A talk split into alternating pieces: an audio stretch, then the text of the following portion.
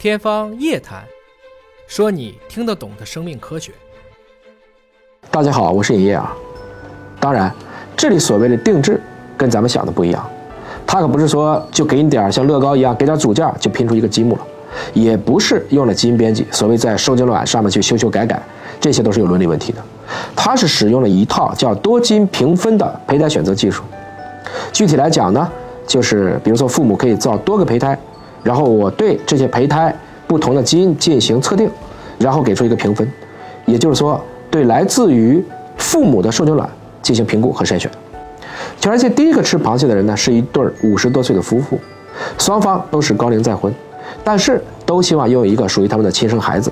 为了降低遗传疾病的风险，他们主动联系有关的公司，用了这样的技术，并且给他们的女儿选择了在今天的这种研究情况下。可能有更高的长寿概率、患病风险较小的这样的一套基因组，但是受精卵是这个样子，生下来的儿童真的具备这样的能力吗？这有没有伦理问题？大部分人对此还是抱着一个怀疑的态度，而尹哥呢，更愿意把这样的技术称为科学算命。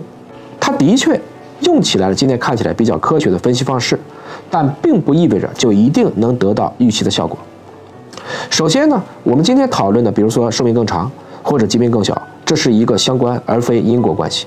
基因和性状并不是一对一的关系，可能是一对多、多对一，甚至是多对多，这就导致基因的映射看起来非常复杂。同时，也跟你的生活方式相关。我们常讲，一个社会属性的人，应该是血脉、居脉和文脉的交相回应。基因呢，只能决定了先天，而后天的影响也非常重要。生命啊，总是充满了例外。用基因。或许能选择到概率更高的性状，但是谈到完美，这是做不到的，因为基因都是要跟环境互作的，我们根本也定义不出来什么是完美。我曾经多次讲过，比如说，为了去抵抗疟疾，他可能就罹患了地贫或者是镰刀型贫血。天然可以抵抗，比如说一型艾滋病的人，他是有这种 CCR5 德尔塔三十二的突变，但是他们却更容易感染西尼罗病毒。我们在定制这样一个看起来完美的婴儿的过程中呢？也可能你关上了一扇窗，却打开了另一扇门。此外，这个技术的背后呢，也有巨大的伦理问题。如果大家都有一个趋同的选项，比如说都想要更聪明、更漂亮，人人都做，就跟人人都不做是一样的。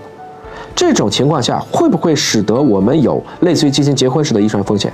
而是不是也会让以后先享受这个技术的人拥有更好的性状，从而使选择权成为有钱人、有权人的一个特权，加剧社会的不平等呢？所以，任何一个技术啊，它都是一个双刃剑。我们还应该努力去确保科技向上向善。好在能把这样的多基因评分用于科学定制胚胎的，只是个别的公司。不少科学家呢，也在呼唤尽快的立法，对这类技术的应用场景做出限制。比如说，父母如果确实有一些医学的需要，比如说罹患遗传病，那我可以保证你不要得这个病。但是怎么样说把它做得更好更优？这个尹哥个人也是不支持的。您对定制婴儿这个事儿怎么看？有机会您会主动选择定制婴儿吗？欢迎在评论区留言分享。